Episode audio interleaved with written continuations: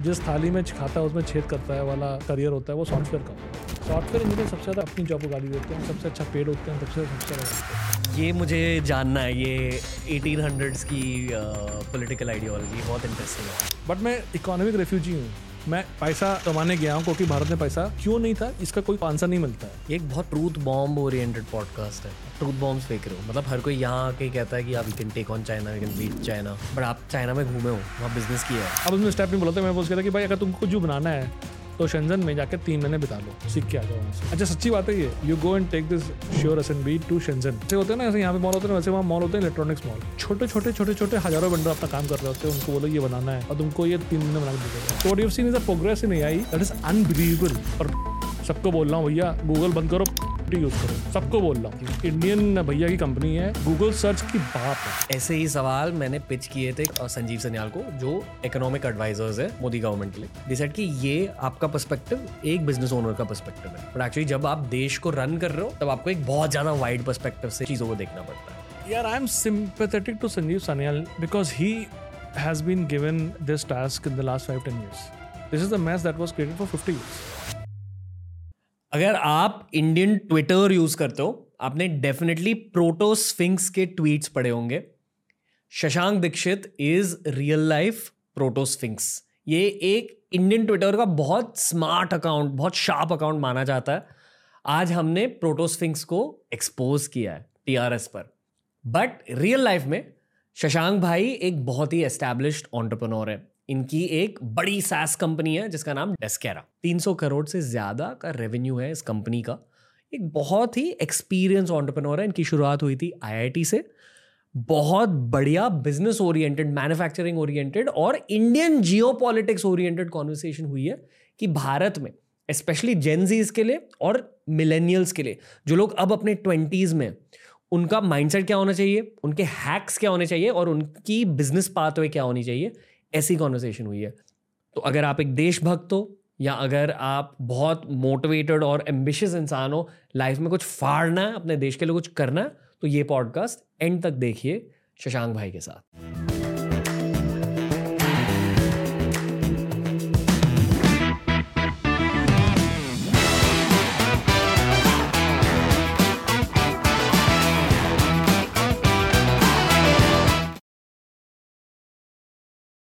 एक बहुत ही smart podcast लेके आए हैं आज।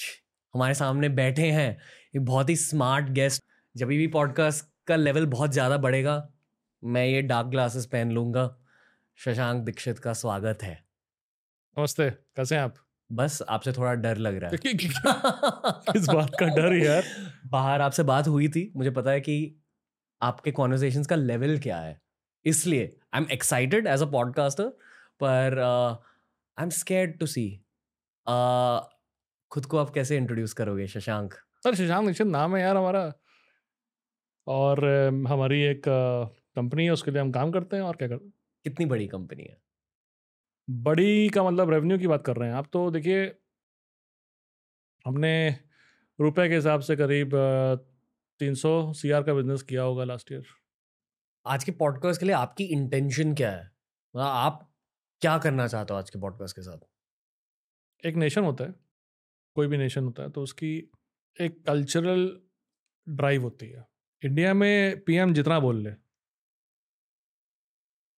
कि यू नो साफ करो, मेक इन इंडिया, अगर हम बॉटम अप कल्चरल चेंज नहीं लाएंगे तो वो कभी नहीं होगा। hmm. और कल्चरल चेंज लाने के लिए कॉन्वर्सेशन होना बहुत ज़रूरी है। और हमारे कॉन्वर्सेशन देखा करो, टीवी पे देखो, कहीं पर भी पब्लिक में देखो, तो इन बातों पे होते ही नहीं है। Cultural change cultural change in terms of हमें कैसा नेशन बनना है, हमें क्या मिस हो रहा है। एक एग्जांपल देता हूँ मैं, ये बताओ कि चाइना में कितनी कार कंपनीज हैं? कार कंपनीज गैस करो। इंडिया में बाय द वे दो कार कंपनी है, टाटा और महिंद्रा, तीन ले लो, मारुति सुजुकी भी ले लो, इंडियन चौथी नहीं है, you know that right? China में कितनी है जो चाइनीज़ हैं? गेस करो। प्लीज पच्चीस। तो चाइना में हंड्रेड ब्रांड्स हैं और पचास कार कंपनीज हैं, और जो इनकी टॉप चार हैं वो सब पचास बिलियन से ऊपर हैं। बीवाईडी सौ बिलियन की कंपनी है। BYD is electric car maker, compete to Tesla. सौ वर्सेस तीन, ये समझ रहे हो डिफरेंस, समझ रहे हो? सौ कार कंपनीज का मतलब है सौ ब्रांड है, टीम्स सौ हैं जिसके सौ इंजीनियर्स, सौ टीम्स ऑफ इंजीनियर्स हैं, सौ डिज़ाइनर्स हैं उसके, जो टीम्स ऑफ डिज़ाइनर्स हैं, वो जो कंजम्पशन है सौ कार कंपनी जो प्रोड्यूस कर रही है उसके लिए जो इंफ्रा चाहिए और उसका जो इंफ्रा का जो रिजल्ट होता है वो इंडिया के कंपैरिजन में दस, बीस, सौ गुना डिफरेंट है। इंडिया का जो कार का जो पेनिट्रेशन है, हाउस होल्ड्स पकड़े हैं ना, इंडिया में तीन सौ मिलियन हाउस होल्ड्स हैं, आठ परसेंट है। ठीक है, तो या तो हम बोल रहे हैं कि भाई जो अस्सी नब्बे परसेंट हैं वो कभी कार नहीं लेंगे, तो क्या उनको कभी कार का सुख नहीं प्राप्त होगा? या तो हम लोग ये कह रहे हैं, और या हम लोग ये कह रहे हैं कि नहीं उनको कार चाहिए पर हम लोग जादू से कार क्रिएट करेंगे, क्योंकि तीन कंपनी तो नहीं करने वाली है, उसके लिए तुमको सौ कंपनी चाहिए। हम्म ये कॉन्वर्सेशन इंडिया में होता ही नहीं है। नितिन गडकरी की बात इसलिए कर रहे थे हम लोग कि हमारे हाईवे अच्छे इसलिए बन गए क्योंकि वो आदमी बोला कि हाईवे बनाने हैं भैया, हमें नहीं मतलब है कि वो फंडिंग कैसे होगी हम अरेंज करेंगे, एग्जीक्यूशन हम अरेंज करेंगे, पर हाईवे चाहिए। ये कॉन्वर्सेशन नहीं हो रहा है। पता है बेसिकली आप ये कह रहे हो कि पॉडकास्ट के थ्रू लोगों तक आपकी आवाज़ पहुंचेगी और जो कॉन्वर्सेशन यहाँ हो रही है, जो आइडियाज़ यहाँ पिच हो रहे हैं, शायद कुछ लोगों को हिट कर लेंगे वो आइडियाज़ उनके दिलों में। मेरी भी मिशन यही है इस पॉडकास्ट के साथ कि लोगों की सोच थोड़ी सी बदलनी है, इंक्रीमेंटली बदलनी है, और काफ़ी हद तक बदली है with respect to spirituality, with respect to emotional health, mental health वगैरह। पर जब हम देश से रिलेटेड टॉपिक्स की बात करते हैं, in order to make it relatable पहले मुझे पॉलिटिक्स की बातें करनी पड़ती है, क्योंकि आई पर्सनली फील हमारा देश एज अ मास पॉपुलेशन अब तक पॉलिटिक्स में फंसा हुआ है और पॉलिटिकल चर्चा में फंसा हुआ है, जबकि चर्चा ऐसी होनी चाहिए। गलत गलत पॉलिटिक्स में फंसा हुआ है, क्योंकि हमारी पॉलिटिकल डिस्कशन अठारह अठारह सौ की सदी में जो डिस्कशन होते थे ना वही हो रहा है। एक अठारह सौ में आइडिया आया था पॉलिटिक्स का जी, वो अभी तक फॉलो हो रहा है, उसके बारे में मैं डिस्कशन करने का फ़ायदा नहीं है।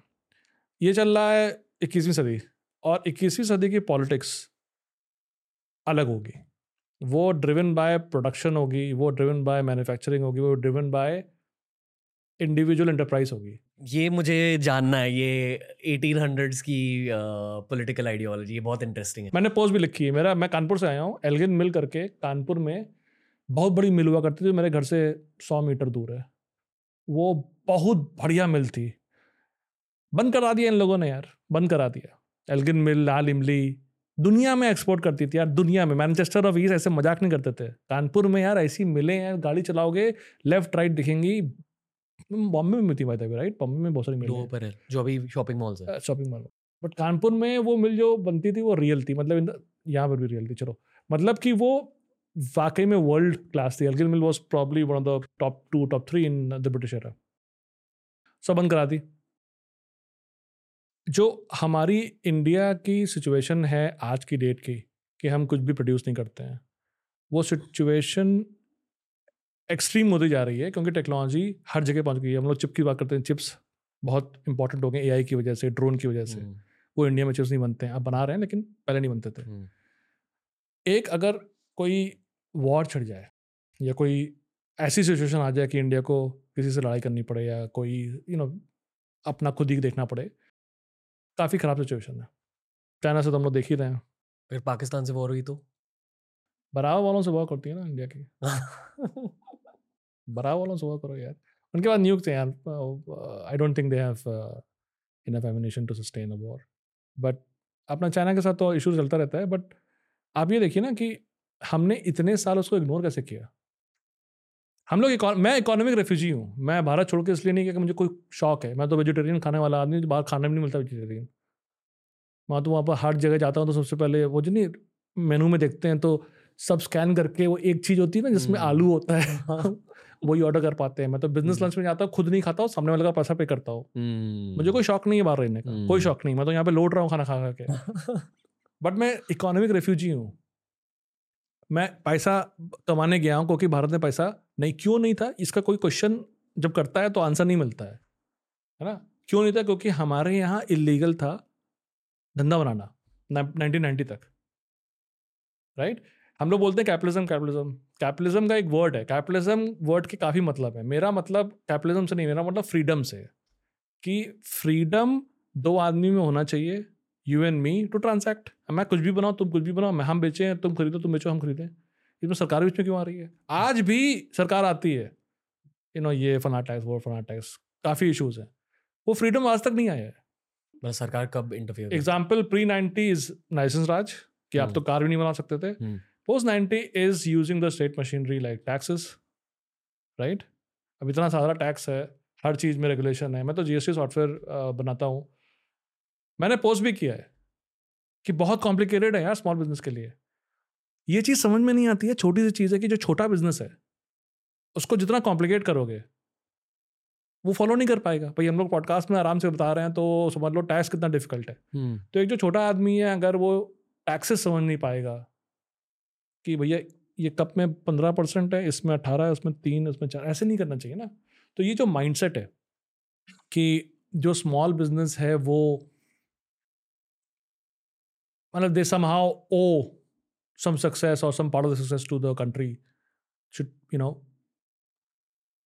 एंड नॉट ग्रो themselves, वो थोड़ा सा डिफरेंट कंसेप्ट है। फ्रीडम का कंसेप्ट ये होता है कि तुम लोग जो कर रहा करो, एंड ऑफ द ईयर ठीक है, will make it easy for you to submit taxes, everybody needs taxes clearly, and we can make it extremely easy, which is what ease of doing business is, that nobody has to you know think twice in terms of paying taxes. That's how it should be. भाई अगर मुझे दस रुपये चाहिए taxes के, तो या तो दस परसेंट ऑफ सौ हो सकते हैं, या पाँच परसेंट ऑफ दो सौ हो सकते हैं, या एक परसेंट ऑफ हज़ार हो सकते हैं। hmm. तुम हज़ार करो। ऐसे ही सवाल मैंने पिच किए थे केवी सुब्रमण्यन को और संजीव सन्याल को, जो इकोनॉमिक एडवाइजर्स है मोदी गवर्नमेंट के लिए। दे सेड कि ये आपका पर्सपेक्टिव एक बिजनेस ओनर का पर्सपेक्टिव है, बट एक्चुअली जब आप देश को रन कर रहे हो तब आपको एक बहुत ज़्यादा वाइड पर्सपेक्टिव से चीज़ें चीज़ों को देखना पड़ता है। I again I don't know what the responses to your input about taxation को सिंप्लीफाई करना। I am sympathetic to Sanjeev Sanyal because he has been given this task in the last five to ten years. This is the mess that was created for fifty years, right? So you can't solve fifty years of mess in like five years. Mm-hmm. And that too, you know, you need to, like you have come in and taken a job and, you know, you understand the situation and the system in five years. You can't just press a button and solve these problems. So it takes a while, yeah. It's not going to be, it's not, that is my, pro- that, so again, why are we doing this podcast is because what we want to do is start this conversation. That what is needed and the ability to understand के लिए take time, time लगेगा। ये आज solution button दबाने से press करके नहीं होता है, क्योंकि यही तो हम बोल रहे हैं कि इंडिया बॉटम अप है और बॉटम अप में टाइम लगता है, strong होता है। लेकिन चाइना की तरह नहीं है हमारा सिस्टम कि ऊपर वाले ने बोला बटन दब गया सब सही हो गया। तो हम लोगों को ये समझना चाहिए कि we एक एक एक कहावत इंग्लिश में कि you are not in traffic, you are traffic, right? We are not in traffic, we are traffic. Right? Wow. तो हम चेंज करेंगे और हम चेंज होंगे और एक एक करके एक कॉन्वर्सेशन बढ़ाएंगे। अभी हाई आईक्यू वालों की बात कर रहे हैं, तो हाई आईक्यू वाले समझें पहले। So I will tell you one thing कि इंडिया की इकोनॉमी साढ़े तीन ट्रिलियन पर है, तीन साढ़े तीन ट्रिलियन पर, राइट? हम लोग दस साल में सात छः सात में पहुँचेंगे, छः सात में पहुँच जाएंगे ना। जो एडिशनल साढ़े तीन ट्रिलियन आएगा वो हम ही लोग से आएगा। उसमें सबका हमारा खाता उसी में लिखा हुआ है, कहीं ना कहीं है ना, सबका लिखा हुआ है। हमको ये डॉट कनेक्ट करना है कि वहाँ पे हमारा खाता कहाँ पे लिखा है। और एग्जांपल्स हम जैसे देते हैं चाइना के, मैन्युफैक्चरिंग, हार्ड चीज़ें बनाना, जैसे ये माइक है, ये mic S N seven B China से आया है, है ना। hmm. हमको पता है ये hmm. इंडिया बनने वाला है अगले पाँच साल में। अब ये कौन बना रहा है इंडिया में? वो पैसा बनाएगा। और ये जो चीज़ें, छोटी एग्जांपल है, ऐसा कुछ मतलब इतना इतना ज़्यादा डिटेल नहीं है। हमें ये क्लैरिटी होनी चाहिए कि हम प्रोड्यूस करेंगे कोई चीज़ और उससे हमारा पैसा बनेगा। ये हमारे कल्चरल में अभी तक नहीं आया। मतलब हमने बताई ना कि हम हमेशा शॉर्टकट ढूंढते रहते हैं कि यार ऐसे कोर्स भेज दिया, ये कर लिया, वेबसाइट बना दिया। एआई के बाद अभी सॉफ्टवेयर में पैसा बनाना बहुत डिफिकल्ट होने वाला है। ये मेरा पर्सनल, फिर से कहिए ये चीज़, एआई के बाद सॉफ्टवेयर में पैसा बनाना डिफिकल्ट होने वाला है। मतलब बैरियर टू एंट्री कम हो कम है, राइट? ये आज तक पॉडकास्ट पे किसी ने नहीं कहा है, but go on. ChatGPT, perplexity, बहुत सारे एआई टूल्स हैं। hmm. आप उसमें प्रॉम्प्ट दीजिए, आपको कोड मिल जाएगा, which is good that you can learn code very easily, very quickly, but that also means that the barrier to entry is not lower. आपने चैट जीपीटी की progress देखी है लास्ट एट मंथ्स में? थोड़ी बहुत। इसका भी एक बहुत लंबा डिस्कशन है, बहुत लंबा डिस्कशन है, पाँच मिनट में कन्विंस करके बताते हैं। लास्ट ईयर या क्रिप्टो काफ़ी चल रहा था, उसमें एनएफटी करके चीज़ आई थी। एनएफटी में यूनिक इमेजेस दिखा रहे थे वो लोग, यूनिक इमेजेस लो और ये इतने की पैसे की बिकेगी, राइट? वो जो यूनिक इमेजेस थी वो डेली, सुना डेली ओपन एआई का जो इमेज जनरेटर है ना, उससे बन रही थी, not DALL-E itself but image generator से बन रही थी। क्रिप्टो गिरा, एक महीने के अंदर एआई आ गया। तो मेरी कॉन्स्पिरेसी थ्योरी ये है कि यार ये सब क्रिप्टो पे सारे जो, because you need a lot of chips for crypto, right? तो जो चिप्स जो हमारे एक्सपेंसिव uh, जो एनवीडिया वाले चिप्स होते हैं ना, वो माइन करने के लिए जरूरी होती है क्रिप्टो में। क्रिप्टो की वैल्यू गिरी तो उनके पास जो इन्वेंट्री थी उनका आप करें क्या, लगा दी है। ये मेरी पर्सनल कॉन्स्पिरेसी थ्योरी है। अगर कोई ट्विटर पे बम मार के आ जाए तो भैया भूल चूक लेनी देनी। But what we have seen after that, good news is कि AI is a very real thing. So conversationally यार लास्ट ईयर तक तो स्पेल चेक ढंग से नहीं करता था। hmm. मतलब हम लोग अगर एक साल दो साल पहले जाएं तो साला वो सेंटेंस नहीं लिख पाता था, hmm. है ना, जीमेल ईमेल में टाइप करो। और साला अभी जनवरी जनवरी में पकड़ा, पूरा अंग्रेजी बोल रहा है, हिंदी बोल रहा है, अभी हिंदी में बात करता है, पूरा हिंदी मराठी सब में बात करता है। और आजकल तो भैया हमसे ज़्यादा अकलमंदी बातें करता है, लोग उससे ऐसे बात करते हैं कि जैसे मतलब दोस्त और सखी और सहपाठी हो। So what you have seen is a progress in AI that is unbelievable. मैंने एक भी थोड़ी देर पहले ट्वीट मारी थी कि जो उन्नीस सौ में लोग हुआ करते थे, उन्होंने देखा कि कैसे फ्लाइट आई, उन्नीस सौ तीन में फ्लाइट आई थी, मतलब फ्लाई किया, और फिर स्पेस फ्लाइट आई, और फिर मून पर पहुँच गए, चांद पर पहुँच गए उनहत्तर तक। तो सत्तर साल में उन्होंने सब कुछ देख लिया, वो हम लोगों ने तीन साल में देख लिया। तीन साल पहले तो एआई कुछ थी नहीं यार। hmm. अरे मतलब स्पेल चेक नहीं कर, अभी अभी भी आईफोन का कीबोर्ड ढंग से चलता नहीं है। hmm. और ये चैट जीपीटी देख लो, घर पे आकर ऐसे बात करता है जैसे साला जिंदगी भर जानता हूँ हमारा। और एक सर्च इंजन है जो हमारे अच्छे दोस्त चलाते हैं, परप्लेक्सिटी। सबको बोल रहा हूँ भैया गूगल बंद करो, परप्लेक्सिटी यूज़ करो, सबको बोल रहा हूँ। इंडियन भैया की कंपनी है, गूगल सर्च की बाप है। गूगल सर्च मत करो, उस पर परप्लेक्सिटी पर जाओ, उस ऐप है उनका, साइट भी है, जाके पूछो कुछ भी, जैसे कि पूछो भैया रणवीर जी कौन है, पूरा चिट्ठा लिख देगा यार। गूगल सर्च तो लिंक देता है ना कि इस पर क्लिक करो, इस पर क्लिक करो, वो तो जैसा मिडिल मैन नहीं होता बिचौलिया, ऐसे नहीं hmm. यहाँ चले जाओ। अबे तुमसे पूछ लो, तुम आंसर दो, नहीं नहीं वहाँ उनसे पूछ लो भैया जाके। hmm. और वहाँ क्लिक किया तो वहाँ पर पचास ऐड आ रहे हैं, ये खरीद लो, वो खरीद लो, चड्डी खरीद लो। अबे तुमसे काम की बात पूछने हैं तो परप्लेक्सिटी एआई है जो पूरे काम की बात देता है। उसमें पूछो स्फिंक्स कौन है, पूरा बताएगा। मेरा असली नाम पूछो तो भी बता देगा। और वो that was needed for so long because if we have a question to ask, yaar I don't want to click another link, hmm. yaar mujhe mic ke bare mein pata karna hai, pucha ye ye mic kya cheez hai, photo भेज दी है ना, answer दे दिया, mic ये है, इसमें ये लगता है, पूरा बता देगा। this technology is two years ago this was magic। तो मुझे बोलते हैं ना ये नहीं आने वाला, ये तो दस साल लगेंगे। this is what is I would call it as A G I। A G I सुना ना, मतलब artificial general intelligence। uh, जहाँ भी आप इकोनॉमिक्स की बातें कर रहे हो वहाँ मैं आपको रुका रहा हूं। मेरी ऑडियंस कानपुर वाले हैं तो मैं ध्यान से कानपुर वालों से बात कर रहा हूँ। हाँ हाँ ओके। एजीआई से बात करने के पहले जो आपने परप्लेक्सिटी की बात करी, uh, एक रियल लाइफ एग्जाम्पल देना चाहूँगा। अगर एक क्लास में पचास बच्चे हैं और सारों ने परप्लेक्सिटी यूज़ किया किसी प्रोजेक्ट के लिए, तो सारों के आंसर सेम निकलेंगे। इसका ये मतलब है कि परप्लेक्सिटी की कोर टीम के पास बहुत ज़्यादा पावर आ जाएगा and then they can manipulate narratives about anything। ये criticism होता है A I का और Google substitutes। ये चीज़ ध्यान रखो टेक्नोलॉजी में, जब एक नाइफ में धार होगी तो उंगली काटेगा। ये ध्यान रखो भैया, जो भी चीज़ यूज़ हो सकती है काटने के लिए, सब्जी बनाने के लिए, वो तुम्हारे खिलाफ भी यूज़ हो सकती है। आग जब इन्वेंट हुई थी खाना बनाने के लिए तो वो घर भी जला देती है। गुलजार जी का डायलॉग है, माचिस मूवी का डायलॉग है। तो कोई भी चीज़ काम वाली होगी वो by de facto, by virtue of the fact that काम में आ सकती है, वो गलत काम में भी आ सकती है। hmm. ये चीज़ ध्यान रखना, ये लाइफ का प्रिंसिपल है। hmm. खोटा सिक्का जेब में पड़ा रहता है क्योंकि चलता नहीं है। hmm. है ना, काम वाली चीज़ हमेशा अगेंस्ट भी हो सकती है क्योंकि काम की है। समझ रहे हो बात को, बात को समझ रहे हो। गोली बनाई, गोली का साला अच्छा काम क्या है? अच्छा काम ही नहीं है उसका। लेकिन चलो एग्जाम्पल ले लेते हैं, नाइफ का एग्जाम्पल ले लेते हैं, सिंपल है। तो अगर नाइफ में धार नहीं है जी, तो ना तो वो सब्जी काटेगा ना उंगली काटेगा, किसी काम का नहीं है फिर। तो हमको ये नहीं करना चाहिए कि हम टेक्नोलॉजी में प्रोग्रेस ही नहीं करेंगे, अरे भैया नाइफ से कट जाता है हम लोग भैया हाथ से काटेंगे, ऐसा नहीं होता है। आग is a technology, fire is technology, right, first technology. Wheel से, हाँ व्हील का एग्जाम्पल है, रथ भी बन सकता है और उस रथ से किसी को जाके मार भी सकते हो जल्दी दौड़ के, है ना। तो मैं मेरा ये अपना स्टेटमेंट है कि technology can only do two things, reduce distance and reduce time.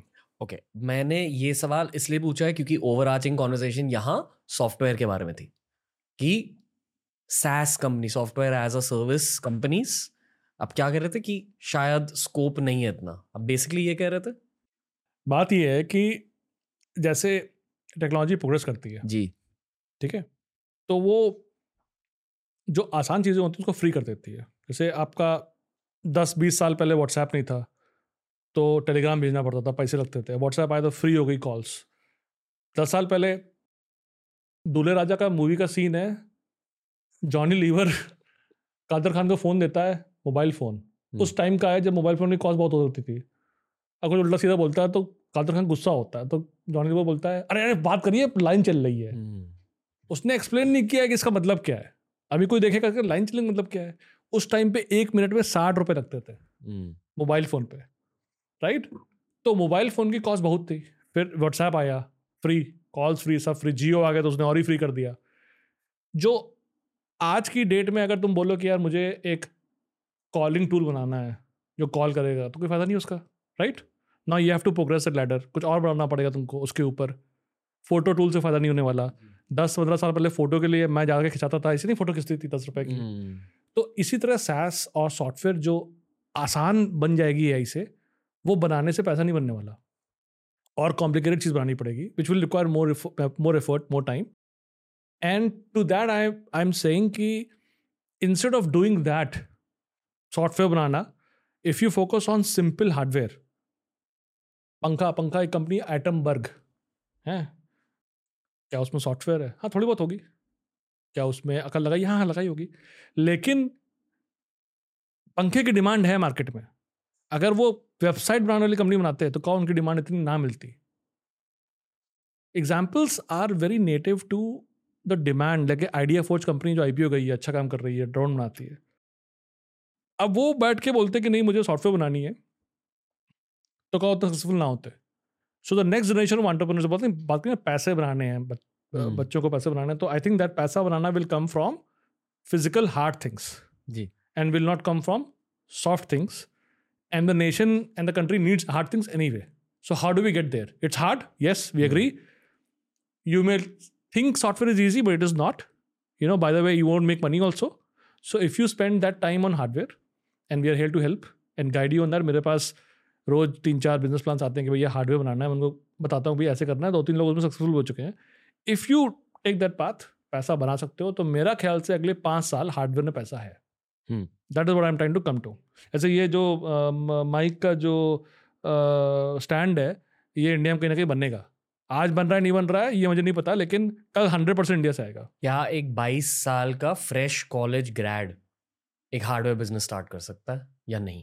क्योंकि आई वुड अज्यूम कि सबसे बड़ा चैलेंज फंड्स है इस गेम में। If you basically have capital, शायद आप कर लोगे, क्योंकि बेसिकली हम होते हैं जुगाड़ू, स्मार्ट होते हैं इंडियंस। स्पेशली इंजीनियर्स की बात की जाए, एनी इंजीनियर कैन फिगर, अगर आपने उसे पैसे दिए तो। और पैसे मोस्टली या तो एंजल इन्वेस्टर से आते हैं या तो V Cs. I don't even want to talk about V Cs right now. या should we talk about V Cs? उसकी पूरी एक डिस्कशन, सेपरेट डिस्कशन है कि चलो फंडिंग की प्रॉब्लम है। मैं मैं बेसिकली आपसे एक बहुत वन ओ वन सवाल पूछ रहा हूँ, जो बाईस साल के ग्रैड्स ये पॉडकास्ट सुन रहे हैं उनके लिए जवाब दीजिए कि एक्चुअली स्टेप वन क्या है, स्टेप टू क्या है। और पूरा मैंने ट्विटर पे लिखे हुए थ्रेड भी इसके लिखे हुए, लंबे लंबे लिखे हैं। बहुत सारे लोग ट्विटर यूज भी नहीं करते, करा करो यार। तो step zeros use Twitter mode. देखो सीधी सी चीज़ है जी, एक आइडिया होता है, उस आइडिया को अल्फा कहते हैं। फाइनेंस वालों समझ में आता है, अल्फा मतलब होता है कि कोई चीज़ यूनिक जो आपको बताओ बाकी लोगों को ना पता हो। ऐसी कोई इन्फॉर्मेशन हो, इनसाइडर ट्रेडिंग ना हो, लेकिन ऐसी कोई इन्फॉर्मेशन हो, ऐसी कोई नॉलेज हो, ऐसी कोई चीज़ आप में यूनिक हो या आपकी टीम में यूनिक हो जो मार्केट में ना हो, और आप उसके थ्रू कुछ बनाएं। तो उस प्रोडक्ट में या सर्विस में जो भी हो, वेबसाइट बना रहा है कुछ भी, मतलब उसमें हार्ड और सॉफ्ट का मतलब नहीं है, हार्डवेयर सॉफ्टवेयर का मतलब नहीं है, वो इन्फॉर्मेशन लेकर आप जो बनाते हैं उसकी मार्केट में प्राइस होता है। ये कैपिटलिज्म का फंडामेंटल है। फंडामेंटल ऑफ कैपिटलिज्म इज कि if you provide something unique in the market and there is demand for it, then the demand and supply meet at at a price, right. अगर आप में कुछ unique है, अब आप software में ले लीजिए, हिल गया, और आप हार्डवेयर में ले लीजिए, आपको यूनिकनेस ढूंढनी है। मैं वही बोल रहा हूँ कि सॉफ्टवेयर में यूनिकनेस ढूंढना अभी डिफिकल्ट है, क्योंकि इतना आसान हो गया सॉफ्टवेयर बनाना। हार्डवेयर में यूनिकनेस ढूंढना स्टिल आसान है, क्योंकि इंडिया में मैनुफैक्चरिंग नहीं हो रही है। इन दोनों के लिए कैपिटल चाहिए। ऐसा थोड़ी ना सॉफ्टवेयर बटन दबा दो हो जाता है, उसके भी लोग लो हायरिंग चलती है, राइट, उसमें फंडिंग चाहिए होती है, राइट। दोनों के लिए कैपिटल चाहिए। इसके कैपिटल, सॉफ्टवेयर कैपिटल की जो यूज़ होती है या उसकी नीड होती है वो डिफरेंट होती है, हार्डवेयर कैपिटल की डिफरेंट होती है। और यही एक बढ़िया चेंज आता है बाईस साल वाले के लिए। एक बैंक हार्डवेयर वाले को फंड करने के लिए ज़्यादा तैयार रहता है, क्योंकि उसकी हार्ड एसेट्स होते हैं, फैक्ट्री हो गई, इन्वेंट्री हो गई, जो कि बैक्ड बाय कैश है। इन्वेंट्री हर चीज़ की डॉलर वैल्यू है। सॉफ्टवेयर में तो और डिफिकल्ट है। तो वीसी जो पूरा इकोसिस्टम है वो सॉफ्टवेयर के लिए बनाया ही इसीलिए गया। भाई वीसीज ऐसे नहीं है कि हज़ारों साल से आ रहे हो, राइट, mm. क्योंकि risk in software such high that you need a special type of capital, risk capital for software. Hardware का तो और आसान है, because whatever you produce beyond the first prototype which can be very you know not not very expensive, it's actually fundable. मतलब आप loan लेके hardware business start कर सकते हो। बिल्कुल यार, पर लोन देगा कौन? हाँ, ग्रेट। और उससे पहले आइडिया निकलेगा कहाँ से? अब देखो, वो एक वो एक ट्री है, हम ट्रैवर्स कर रहे हैं, उसमें काफ़ी प्रॉब्लम है। लोन कहाँ देंगे, लेंगे, किसको हायर करें, यहाँ तो काम करने को तैयार नहीं है। इसीलिए मैं कल्चरल वाइब शिफ्ट की बात कर रहा हूँ कि एज अ नेशन अगर हमने वाइब शिफ्ट नहीं करी, मैन्युफैक्चरिंग में मूव नहीं किए, तो loan is a smaller problem, there are bigger problems. Work force नहीं है, रेडी नहीं है, ट्रेन नहीं है, इलेक्ट्रिकल का काम करना नहीं जानते हैं।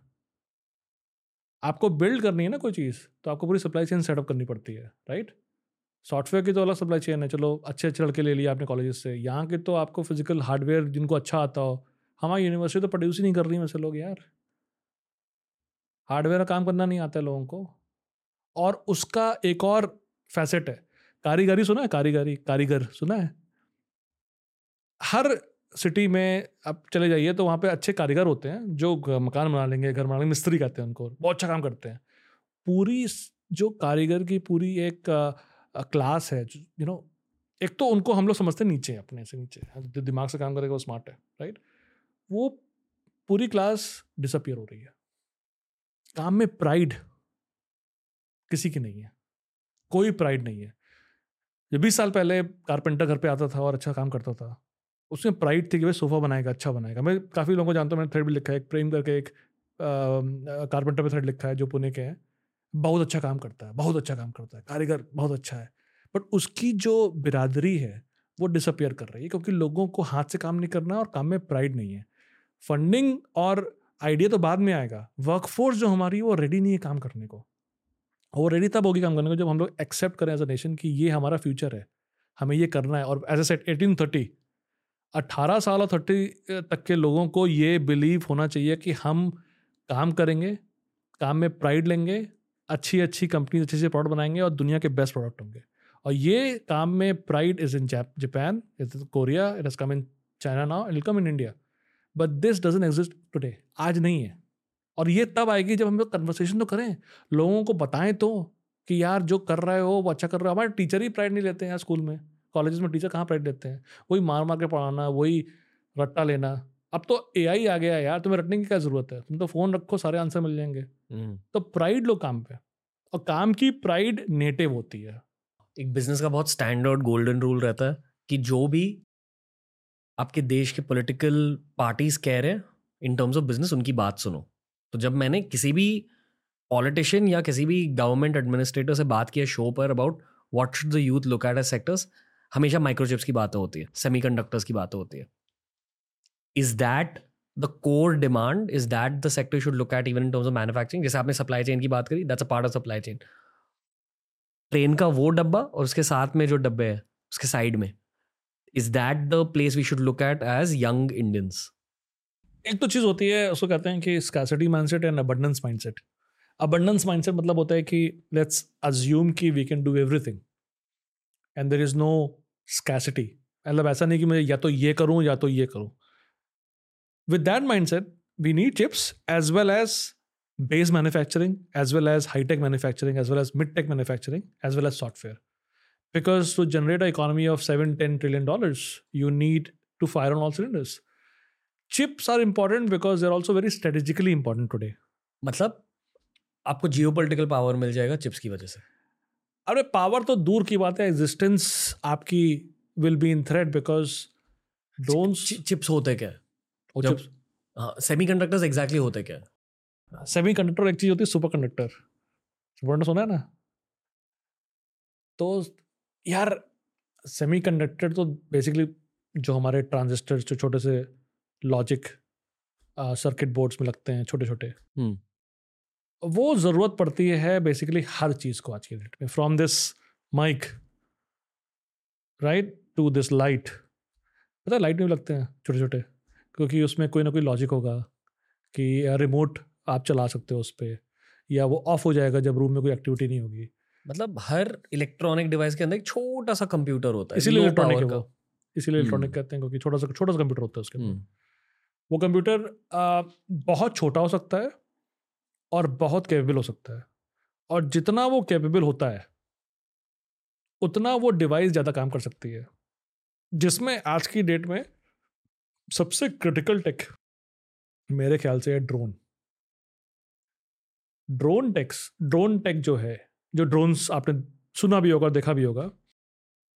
They have in theory the ability to stall any, and I mean any, air threat including missiles. अगर आप ड्रोन स्वार्म बना लें, मतलब ड्रोन में कोई लिमिटेशन ना हो और आपके पास बहुत बड़ी फैक्ट्रीज हैं और आपने एक दो तीन नहीं, तीस चालीस पचास नहीं, पच्चीस हज़ार ड्रोन निकालती है, पचास हज़ार ड्रोन बनाती है.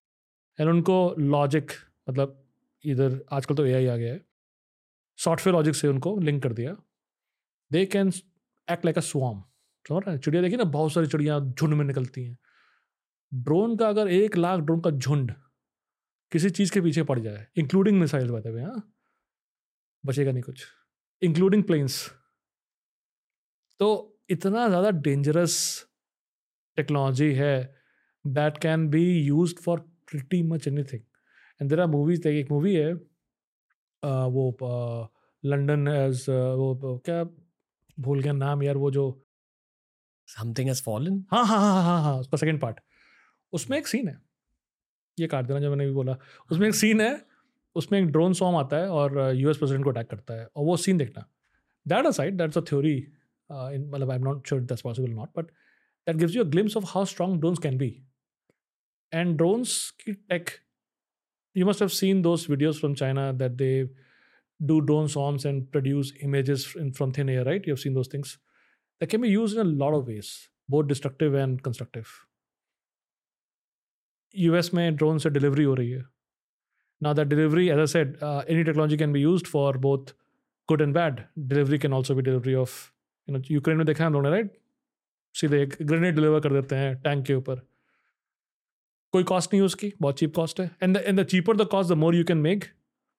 तो imagine if you have just drones and they are dropping small grenades over your soldiers, they are helpless, right? You can imagine a scenario where you have war, your human soldiers can't fly, and you have like a million drones coming attacking you every day. There is no way to defend, and that's where you need a very strong drone tech to defend, to attack, and that is where chips are important. Just for drones? Everything. Now drones have chips. You can have chips for cars. And you can have automated cars. Which is what Tesla is basically here. मतलब जितने भी future technologies निकल रही है, जो relevant होंगी, जो ground breaking होंगी, they will be based on chip technology. Yeah man. और इसलिए politicians ये कह रहे हैं कि chip technology को सीखो, manufacture करो यहाँ. As of now, mostly chip technology Taiwan में बन रही है. I'm not mistaken. This is like Taiwan is an outsourced, you know, location for making chips. So the chips could be from Nvidia, but there are factories that produce chips for Nvidia. So A I के लिए सारी सारी जो A I हो रही है वो Nvidia chips पे चलती है. उसका अपना रीज़न है. But those chips are manufactured in Taiwan. The other part of uh, this is that the chip manufacturing process, by the way, unki jo, there's a company that makes the machines that makes the machines. That company is called A S M L. That is a Netherlands-based company. Only one company in the world that makes a machine that can make a machine for chips, like, you know, higher up in the value chain. So Netherlands ki company hai, and Taiwan ki do teen company hai, and I think Samsung, which is Korea, which makes chips. So very few com- countries that make it, and because historically they were outsourced providers of chip making. But इसका logic क्या होता है कि सिर्फ एक ही company है दुनिया में? मतलब जापान में कोई ऐसी कंपनी के बारे में क्यों नहीं सोचता? The company that makes the machine that makes the machine. No, because end of the day this is a very commoditized work, so उसमें margins कम होते हैं. Because brand होती है Nvidia की होती है, सारा पैसा तो वही बनाएंगे ना. So it is optimized in a factory which can produce thousands, millions of end products for as an O E M for the brand, which means that, you know, margins matter. तो एक ही जगह बनेंगे because optimize होगी वो जगह. But A I के बाद ये clear हो गया कि मतलब ये बिल्कुल आ, ये टेक्नोलॉजी, मतलब अभी देखो हम लोग चिप्स की बात कर रहे थे, चिप्स की बात तो हमने बोला ड्रोन वोन, अब ड्रोन वोन छोड़ दो, नॉर्मल A I जो चलाते हैं ना चैट जीपीटी वगैरह, उसके लिए चिप्स चाहिए होते हैं. अब इंडिया की कहाँ पर A I है? हमारे पास तो कोई A I नहीं. हमारा उसको L L M कहते हैं जो मॉडल होता है, तो उसको चलाने के लिए तो चिप्स हमारे पास है नहीं. hmm. देखो एक चीज़ होती है बाहर से टेक लाना और उसको इंडिया में रेप्लिकेट कर देना. टाटा ने खोल दिया, एप्पल ने और सेंटर खोल दिया. हमारी जो लोकल वर्कफोर्स है जो इन पे काम करती है वो मैनेजरी लेवल के नहीं होते हैं, उनसे नीचे होते हैं, हाथ पे काम करती है. आई थिंक चिप्स में तो लोकल वर्कफोर्स भी कम लगती है.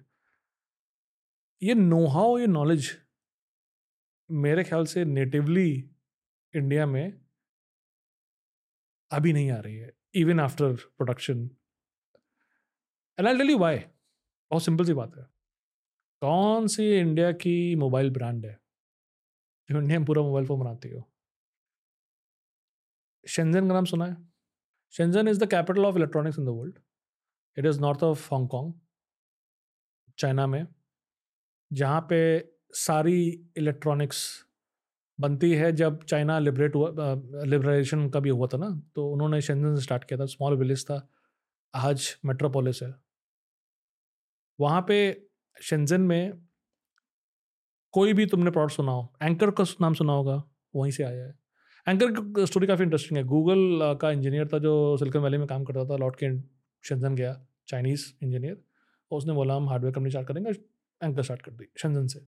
शेंजन में अगर हो और तुम्हें कुछ बनाना है, नई चीज़ बनानी है, भैया मुझे ये नया चाहिए सा सर्किट बोर्ड, तो सुबह जाओगे शाम को दे देगा, नया डिज़ाइन दे देगा, नया सर्किटरी कुछ ऐड करके नई चीज़ निकालनी है, नया मोबाइल फ़ोन टाइप का निकालना, बन जाएगा. इंडिया में शेंजन टाइप का कुछ एग्जिस्ट नहीं करता. अगर यहाँ बोलोगे बनाने का तो हफ्ता तीन दिन तो लगना ही लगना है, कॉस्ट भी बहुत ज़्यादा है, तो उससे इनोवेशन नहीं होता है. तो सबसे बड़ी चीज़ इंडिया की इस समय ये है कि जैसे बेंगलोर में सारा सॉफ्टवेयर होता है, कुछ बनाना है तो सब लोग मिल जाते हैं.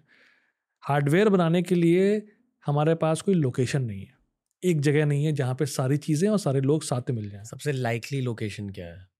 है ही नहीं. सबसे लाइक पे ना, इस पर ट्विटर पे काफ़ी बात करी है लोगों से, और किसी ने बोला नोएडा, हाँ, किसी ने बोला बैंगलोर. बैंगलोर बैंगलोर में काफ़ी काफ़ी स्टार्टअप्स हैं, इलेक्ट्रॉनिक स्टार्टअप्स हैं, काफ़ी काफ़ी काम हो रहा है. बट uh, सबसे लाइकली जो लोकेशन होती है वहाँ पे कस्टमर वेंडर बड़ा आसानी से मिल जाते हैं. अब भैया अगर वो पोर्ट के पास हो तो शिपिंग भी हो जाती है अच्छी तरह से.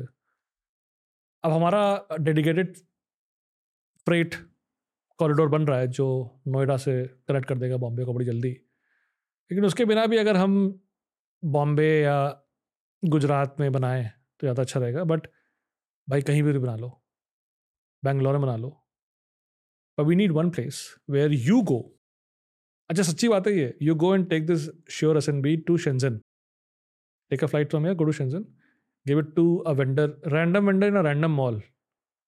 अच्छा मॉल जैसे होते हैं ना, जैसे यहाँ पे मॉल होते हैं वैसे वहाँ मॉल होते हैं, इलेक्ट्रॉनिक्स मॉल, जहाँ पे दस नहीं पचास नहीं हज़ारों वेंडर होते हैं. मैंने पिक्चर पोस्ट करी हुई है कि एक बहुत बड़ा हॉल होता है और पच्चीस माले की बिल्डिंग है और हर माले में एक बहुत बड़े हॉल हैं और छोटे छोटे छोटे दुकानें हैं, जो जैसे वर्क प्लेस होती है ना ऑफिस वाली कोवर्किंग वैसे होती है, बट कोवर्किंग फॉर इलेक्ट्रॉनिक्स।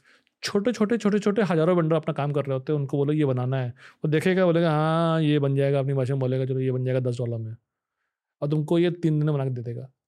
फिर तुम बोलोगे ये मुझे स्केल करना, बोलेगा इस वेंडर से बाल लो, इसलिए तुम सामान वामान लेके ऑर्डर दे दो। And that is how you become a supplier electronics in India, you get it from Shenzhen. Shenzhen China बोलते हो ना, चाइना जो बोलते हो शेंजन होता है उसका मतलब। hmm. मैंने पूरा वीडियो पोस्ट किया शेंजन की रोड और उसका पूरा मॉल्स का कैसे वहाँ बनाते। मैं तो शेंजन में मैंने बहुत टाइम स्पेंड किया है। जो हम पहले बात कर रहे थे instruction manual for manufacturing entrepreneurs, ये शायद स्टेप वन है। मैंने पोस्ट किया था कि भाई देखो स्टेप, अब उसमें स्टेप नहीं बोला था, मैंने पोस्ट किया था कि भाई अगर तुमको जो बनाना है hmm. तो शेंजन में जाके तीन महीने बिता लो, सीख के आ जाओ वहाँ से। ये की लाइन है पॉडकास्ट की, राइट? मतलब दुनिया में ऐसी जगह नहीं है, दुनिया में कोई ऐसी जगह नहीं है, कोई ऐसी जगह नहीं है। और आई एम अज्यूमिंग कि सिर्फ इंडियंस नहीं, यूएस में भी नहीं है। हाँ वही, कहीं नहीं है। मतलब फिरंग भी होंगे वहाँ, वाइट पीपल शेंजन को विजिट करते होंगे, वो वीडियो बनाते हैं बहुत। अबे दो तीन दिन पहले का वीडियो है किसी का कि वो जा रहा है और अपना कुछ नई चीज़ बना रहा है, घंटी घंटी बना रहा है बैठ के, और पूरा इसकी एक कॉटेज इंडस्ट्री है जो बनवा के आइटम अमेजोन पे बेचते हैं यूएस पे। hmm. उसको पता है ड्रॉप शिपिंग बोलते हैं, ड्रॉप शिप, मैन्युफैक्चर कस्टमर को डायरेक्टली शिप कर देता है। तो वो पूरा ड्रॉप शिपिंग का नाम सुना होगा, ड्रॉप शिपिंग, राइट? वो पूरा नया कंसेप्ट ही है यार। इंडिया में तो हम लोग डिलीवरी लेते हैं, पहले कस्टमर आप, वेंडर हम, और ये मेरा वेंडर, मतलब मेकर हम, हम ये मेरा वेंडर, ये पहले मुझे देगा, मैं अपने गोडाउन में उसकी डिलीवरी दूंगा, जीएसटी क्लियर करूंगा, फिर मैं आपको शिप करूंगा। बहुत रेयर केसेस में वो डायरेक्टली शिप करता है। hmm. जबकि चाइना में तो ये स्टैंडर्ड है, मैं बैठ के अमेजोन पे, अलीबाबा पे स्टोर बनाऊंगा, मैं कोई इन्वेंट्री नहीं रखूंगा, ये आपको डायरेक्टली शिप करेगा, आप ऑर्डर दोगे ये अपने आप पहुंच जाएगा आपके पास। hmm. ये चीज़, ये कल्चरल चेंज है जो कि इंडिया में बहुत एसएमईज को प्रॉब्लम होती है। और गोडाउन रखो, सामान रखो, क्यूसी करो उसके ऊपर, फिर चार गालियाँ सुनो। वो चीज़ अब नया सामान बनाने में तो जानते हो हमेशा टाइम लगता है, एफर्ट लगता है, पता नहीं होता उसमें क्या क्या गड़बड़ होगी। तो अगर मैन्युफैक्चरर खुद ही देख ले तो उसकी भी डिमांड बढ़ेगी, कस्टमर का भी काम हो जाएगा और हमें पैसा मिलेगा। तो ये ये बहुत डिफरेंट चेंज है। तो शेंजन जाना, हाँ बताओ तीन महीना शेंजन में, अरे इंडिया में शेंजन बन जाए यार, मेरी आत्मा को शांति मिले। सही बता रहे हैं, मजाक नहीं कर रहे हैं। इंडिया में शेंजन बनना बहुत ज़रूरी है, बहुत ज़रूरी है। आगे निकलने के लिए एक शेंजन इंडिया में चाहिए यार। मेरे दिमाग में तो यही चलता रहता है यार, इंडिया में शेंजन छोड़ो यार, इंडिया में मतलब एक शंघाई चाहिए हमें, हाई राइजेस चाहिए। यहाँ पे तो यार टॉल बिल्डिंग बनाने नहीं देते हैं। क्या है शंघाई की खासियत, क्या है बीजिंग की खासियत, क्या है? हर सिटी की एक अलग पर्पस होती है चाइना में, as far as I know. नहीं वो देखो जो तुम बोल रहे हो वो स्टेट्स पे अप्लाई होता है। शंघाई और बीजिंग तो बॉम्बे और दिल्ली और न्यूयॉर्क और डीसी हैं। एक कैपिटल है ऑफ पावर, एक कैपिटल है ऑफ इकोनॉमिक पावर, एक capital of political power. Beijing is your capital of political power and Shanghai is your economic power, right? Almost कोई बड़ी बात नहीं, स्टैंडर्ड है। बट वो सिटीज़ बहुत अच्छी तरह से बनाई हैं। Cities are basically first world. Well planned. Well planned. Less traffic. Less pollution. Even Shenzhen is uh, first world city. So China has uh, twenty, thirty first world cities that are uh, well planned, less traffic, less pollution. twenty, thirty? thirty से ज़्यादा है। तो मतलब उनके tier two शायद हमारे tier one से बेहतर होंगे। पोस्ट किया है मैंने यार, फोटो पोस्ट करी है, टीयर थ्री की पोस्ट करी है कि भैया ये इक्विवेलेंट देख लो टीयर थ्री सिटी। वो देखने में लग रहा है कि बिल्कुल मतलब फर्स्ट वर्ल्ड है, और हमारे टेयर थ्री सिटी देख लो जो बिल्कुल गांव लगते हैं। और ये जो चौंकिंग करके सिटी है टेयर टू टेयर थ्री, उसको देख लो तो उसको लगता है कि मतलब बिल्कुल फर्स्ट वर्ल्ड है। और रोड्स, इंफ्रा, सीवेज, हर चीज़ बेस्ट है, हर चीज़। ये चीज़ इंडिया में जो है ना, वो उसको मैं प्राइड बोल रहा हूँ, उसको मैं वो बोल रहा हूँ कि ये हमारे पॉलिटिशियन तो छोड़ो, हमारे इंजीनियर्स, हमारे जो बिल्डर्स हैं, वो उसकी बात उठाते नहीं है, बात नहीं करते हैं कि इतना घटिया है। मतलब कि अगर वो सौ है तो हम पचास पे नहीं है, hmm. हम एक पे बैठे हुए हैं, वो दस साल से वही चल रहा है। तो वो चीज़ हमने जब देखी हाईवे पे, बड़ा जल्दी अच्छा काम होता है। हाईवेज हमारे इक्विवेलेंट होने वाले हैं। वो बात दूसरी कि उनके शायद हंड्रेड थाउजेंड किलोमीटर है, हमारे शायद फाइव थाउजेंड किलोमीटर है। Hundred thousand kilometres expressways, या for the sake of better logistics, for the sake of making it the manufacturing hub of the world. कुछ नहीं करो, कुछ मत करो, Google मैप पे जाओ, शंघाई और लेट्स से बीजिंग, इसमें देखो डिस्टेंस कितना है और टाइम कितना लगता है तुम्हारे गाड़ी से जाने का, फिर दिल्ली बॉम्बे डाल लो, सिमिलर डिस्टेंस है, देखो टाइम कितना लगता है। मतलब सिर्फ गूगल मैप पे देखो, जाने की जरूरत बाद में पड़ेगी, यूट्यूब पे देख के उनकी वीडियो देख लो, उससे ठीक है। पॉसिबल नहीं यार। मैं गया था हार्बिन, नॉर्थ पे है, सिंगापुर बना रखा है यार, छोटा सिटी है, सिंगापुर बना रखा है। हांगजो गया था, अलीबाबा वालों से मिलने गया था, सिंगापुर है यार, छोटा मोटा सिंगापुर बना, अलीबाबा का हेडक्वार्टर है, शंघाई से तीन दो तीन घंटे पड़ेंगे कार से। और actually a few layers deep, सिर्फ ये कि हम बॉटम अप है और वो टॉप डाउन है। That's the actual differentiation factor that it began with. अब बहुत सारे डिफरेंशिएशन फैक्टर्स हैं, पर at the core we are bottom up and they are top down. हाँ तो ये तो सच्चाई है ना, इसमें क्या है, बॉटम अप हम लोग नहीं है, top down. At the core at the core हम सिविलाइजेशनली प्राउड नहीं है, सीधी सी बात है, प्राइड नहीं है। शायद आई वुड आर्ग्यू कि चाइना में इमोशंस ही नहीं है। ऐसा नहीं है, ऐसा नहीं है, ऐसा नहीं है, ऐसा नहीं है, थोड़े से डिह्यूमनाइज्ड है। देखो जब एक आदमी भूखा पेट सोता है इंडिया में तो वो ज़्यादा डिह्यूमनाइजिंग है, कारण एक जनरेशन में पॉवर्टी साफ कर दी। जब मैं यहाँ पे गाड़ी से आ रहा था तो मैंने देखा था स्लम्स, रास्ते में बच्चे सड़क पे भीख मांग रहे थे। मेरा तीन साल का बच्चा है, तो मैं तीन साल का लोग देख रहा था, तो मैं अपने बच्चे को जब सोता है और जब उठता है और जब उसके दिमाग में ये सोचता में चलता रहता है कि खाना कब खिलाना है उसको अपने हाथ से, क्योंकि मैं सब सोचता रहता हूँ तीन घंटे हो गए, चार घंटे हो गए, खाना खिलाना है। जब बच्चा सड़क पे भीख मांग रहा है तो मेरे पास मतलब रोने और दुख के अलावा कुछ सोल्यूशन होता है कि ये बेचारा कैसे, इसको मैं कैसे हेल्प कर दूँ। वो ज़्यादा डिह्यूमनाइजिंग है मेरे भाई, वो ज़्यादा डिह्यूमनाइजिंग है, हम लोग ज़्यादा डिह्यूमनाइज्ड हैं। अब उसको मैं पैसे दे दूँ लेकिन अगला आ जाएगा, कितना को पैसे देंगे हम, hmm. क्या करें, समझ रहे बात को। जब वो पूरे पॉवर्टी एक जनरेशन में साफ करी, जैसे भी करी हो, या देखो ऐसा सच्चाई तो ये है कि सीधी तरीका कोई नहीं है, लेकिन मेरे ख्याल से पुअर जो सफ़र करते हैं पॉवर्टी के थ्रू जाते हैं, मैं लोअर मिडिल क्लास से हूँ, मेरे घर में गाड़ी तो बहुत दूर की बात है, मेरे घर में फ्रिज नहीं था, मेरे घर में टीवी बहुत देर में आया है, फ्रिज था नहीं, टीवी बहुत बाद में आया था, जानते हो उस टाइम पर कानपुर में बत्ती तो आती नहीं थी, तो गरीबी देखी है। और हमसे गरीब लोग, मतलब हम तो खाना मिलता था कम से कम, तो गरीब तो बेचारे खाना बिना खाना खाए रहते हैं, तो वो ज़्यादा डिमोनाइजिंग है, ये ध्यान रखना। I would do any thing if I had an option. ये एक बहुत ट्रूथ बॉम्ब ओरिएंटेड पॉडकास्ट है, आप ट्रूथ बॉम्ब्स फेंक रहे हो, मतलब हर कोई यहाँ आके कहता है कि we can take on China, we can beat China, but आप चाइना में घूमे हो, वहाँ बिजनेस किया है, रहे हो वहाँ। हाँ मतलब टेक ऑन चाइना और वो अलग डिस्कशन है, राइट, क्योंकि उन्होंने गलवान में काफ़ी पंगे लिए, तो हम लोग सिविलाइजेशनली वेरी अपसेट हैं। बट तुमने जो बात की ना कि टॉप डाउन और बॉटम अप और चाइनीज़ लोग की इमोशन नहीं, जो भी है वो अलग बात है, गलत बात है, और मेरे ख्याल से वो कल्चरली सिविलाइजेशनली कलेक्टिव अच्छा सोचते हैं और हम लोग नहीं सोच पाते हैं। बट मैं तुमको मतलब गारंटी से बोल रहा हूँ, if you had an option and I had an option to fix the problem of poverty and have everybody you know happy, have a job.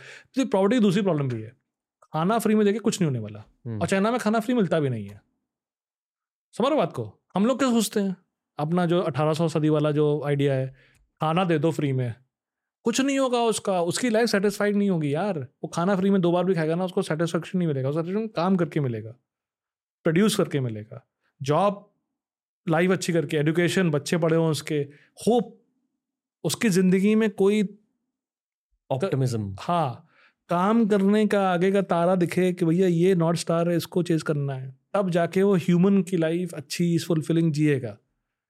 अब उसको मुंह में खाना फेंक दो, वो सलूशन नहीं है भाई।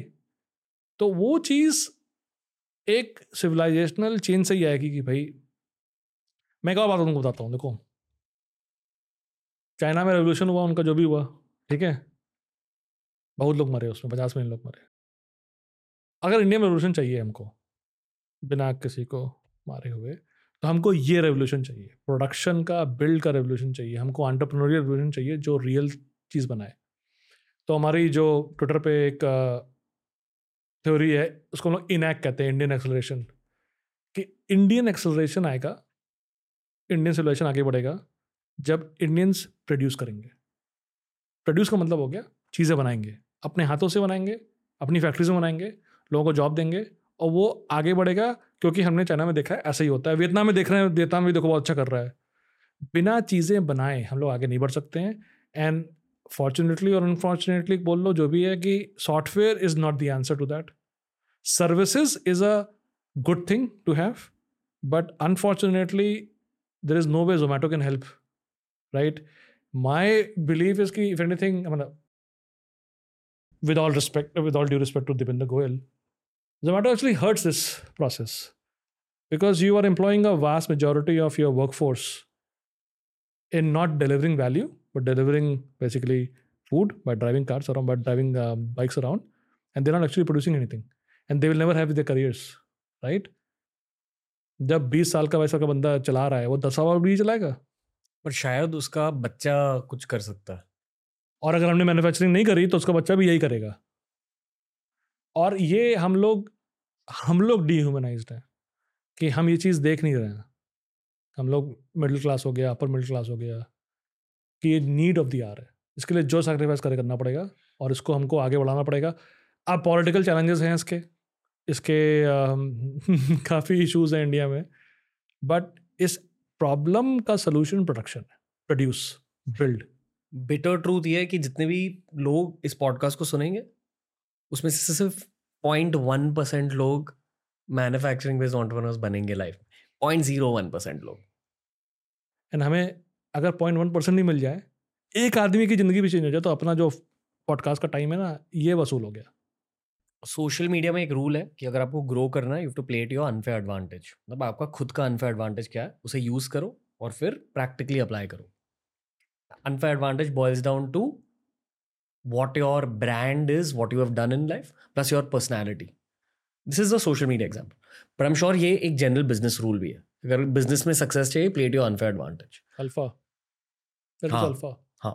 तो अब at this stage, at age thirty, मेरा unfair advantage है distribution. पर मैं इसे manufacturing के साथ कैसे जोड़ूँ? देखो, distribution and manufacturing today is built on the existing rails. For example, मैंने एग्जाम्पल दिया, amazon dot com पे लिस्ट कर दिया प्रोडक्ट। एटम बर्ट अमेजोन से बेचता है, top three four five product देखोगे तो उसी की।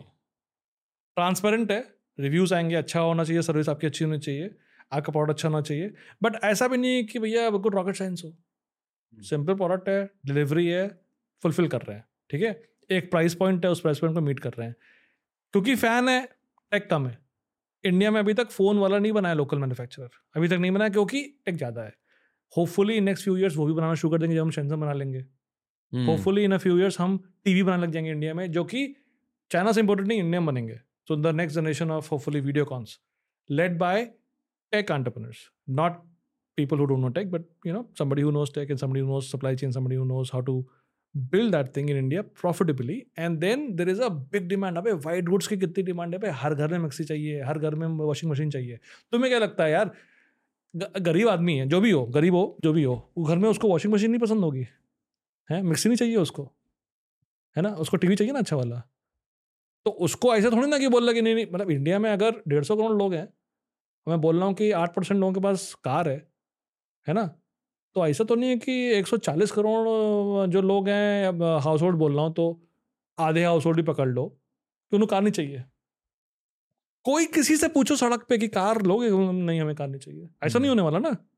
उसको भी चाहिए, उसके बच्चे को चाहिए। यूएस में car one is to one occupation, like car ownership. तभी ऐसा होगा कि कोई घर पे, अपने घर में, अमीर हो गरीब हो, कुछ ना ले सिर्फ इसलिए क्योंकि उसकी सैलरी कम है या बजट नहीं है। तो इंडिया जैसे ग्रो करेगी, उनकी ऐसे इनकम ग्रो करेगी, बहुत कंज्यूम करेंगे यार। और ये कंजम्पशन वही बात है, चाइना में देगी, वही देख रहे हैं, बहुत मैसिव लेवल पे कंजम्पशन है। अगर आप मेरी जगह होते हैं, आप पॉडकास्ट कंटिन्यू करते? पॉडकास्टिंग, पॉडकास्ट इज डिस्ट्रीब्यूशन, पर फिर आप मैन्युफैक्चरिंग भी करते, एक घंटे एक घंटे की पॉडकास्ट, मतलब चलो ठीक है पॉडकास्ट। देखो, podcast is conversation, right? It has nothing to do with your ability to produce something separately, which भाई Elon Musk एक कार कंपनी चलाता है, एक ट्विटर चलाता है, एक स्पेस कंपनी चलाता है. तो हम लोग काम करते हैं ना कि एक वर्ड है झस, बस उसकी जितनी झस है उतना करता है. तो तुम्हारी जितनी झस हो, औकात हो, उतना करो. क्यों नहीं कर सकते हो यार? कोई टेम्पलेट नहीं है, कोई टेम्पलेट नहीं है भैया. एलॉन मस्क को देख लो, जेफ बेजोस को देख लो, यूएस के जितने भारी भारी फाउंडर्स रहे हैं, मल्टीपल चीज़ें करी. मैंने जब कंपनी में तो पता है मेरी कंपनी का मोटिवेशन क्या था, तो मैं जब लास्ट ईयर में था तो मैं आई टी काम्पो लाइब्रेरी में किताब पढ़ी, उसका नाम था soft war, S O F T W A R. आप if you can pull it up later. ये किताब है लैरी एलिसन पे. लैरी एलिसन हम मैं, मैं एकलव्य हूँ, वो हमारे दोनों चार रहे हैं. वो सारी सैस के बाप है, ऑरेकल के फाउंडर हैं. तो सेल्सफोर्स का नाम सुना होगा, वो उनकी कंपनी से निकली थी. उनके mark Benioff used to work for him. कोई कंपनी का नाम सुना उसे वो लगा, लेकिन उसके ऊपर ही was the best friend of Steve Jobs. So when Steve Jobs was kicked out of Apple, he got Steve Jobs back into Apple through his mechanisms. फिर स्टीव जॉब्स की शादी भी उसने कराई. बहुत अच्छा उसका एक स्टोरी है कि जब लैरी एलिसन स्टीव जॉब्स को देखते थे तो स्टीव जॉब्स सिंगल थे, तो उनको मैच मेकिंग कराई उनकी. पर स्टोरी वहाँ ख़त्म नहीं हुई. Who did Larry Ellison help after that?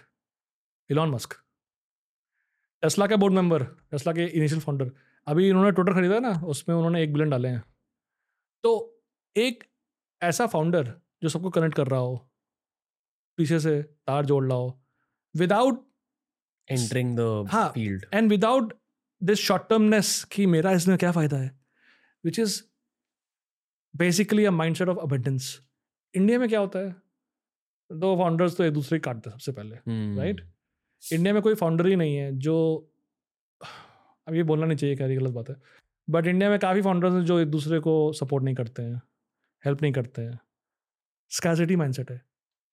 Your win is my loss. अगर तुम जीतोगे तो मेरा लॉस है, तो सबसे पहले तुम मत जीतो. बात तो वहाँ स्टार्ट करते हैं. अब उसके बाद मेरी विन होनी चाहिए. तो और एक और एंटी, मतलब दो लेवल के एंटी हैं. पहले तो तुम लूज करो, उतना काफ़ी नहीं है कि हम दोनों विन करें. और फिर मैं विन करूं, उतना काफ़ी नहीं है कि दो तुम लूज करो मैं बैठ जाऊं. नहीं, तो ये इससे क्या होता है कि इकोसिस्टम बहुत टॉक्सिक हो जाता है. कोई किसी को एडवाइस नहीं, किसी पूछने जाओ तो गलत एडवाइस देगा तुमको, गलत घुमा देगा, कुछ और कर देगा. एक दूसरे पे इतना ज़्यादा भरोसा कम है एज फ्रेंड्स. जैसे तुम्हारी हमारी बात ऐसे रैंडमली हो गई भाई एज फ्रेंड्स, हम किसी और की बात कर रहे थे आज सुबह, राइट? एंटरप्रेन्योर की जो थोड़ा सा रूट था. बट ये ओपननेस ही नहीं है इकोसिस्टम में. हर आदमी अपना अपना अपने लेवल पे बहुत बड़ा बना हुआ है. और उससे क्या होता है कि इकोसिस्टम इतना वीक होता है, यूनाइटेड खड़े नहीं हो पाते हैं, कि कोई भी इकोसिस्टम को डेवलप करने के लिए कोई भी रेल्स नहीं बनती, कोई भी फाउंडेशन नहीं बन पाती है.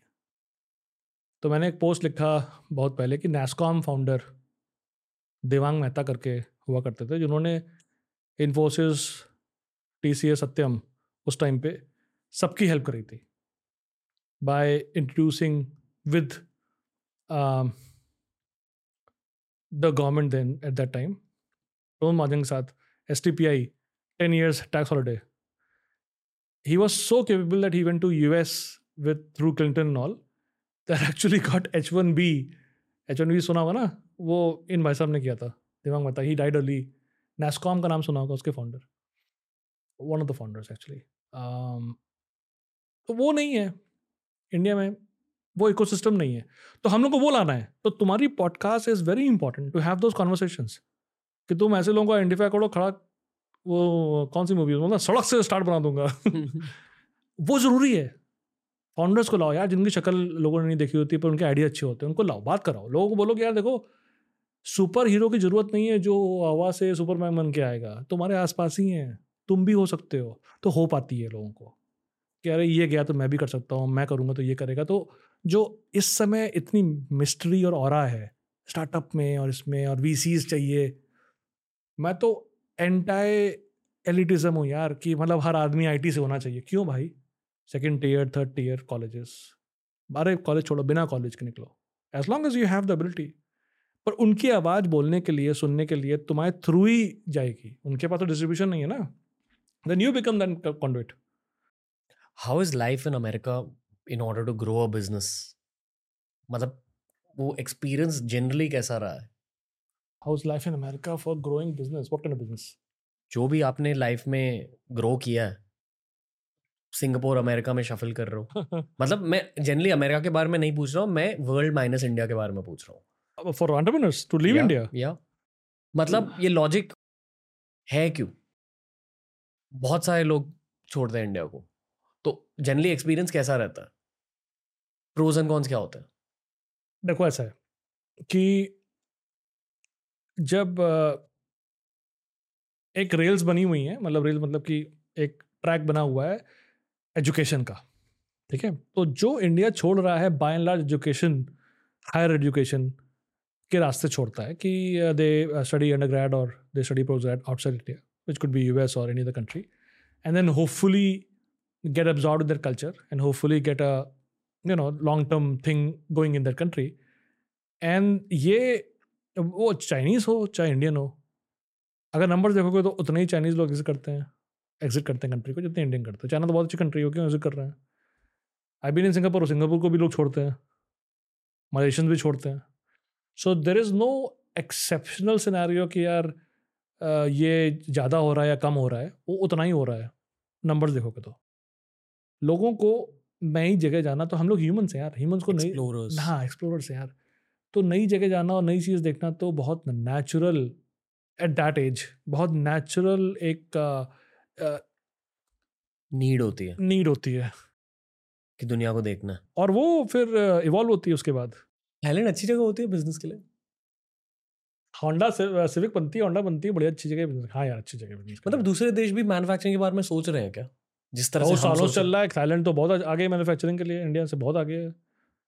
एक ही कंट्री है एशिया में जो वर्ल्ड वॉर टू में हारी नहीं थी, पता कौन सी है? सरेंडर नहीं किया था. एक ही कंट्री है थाईलैंड.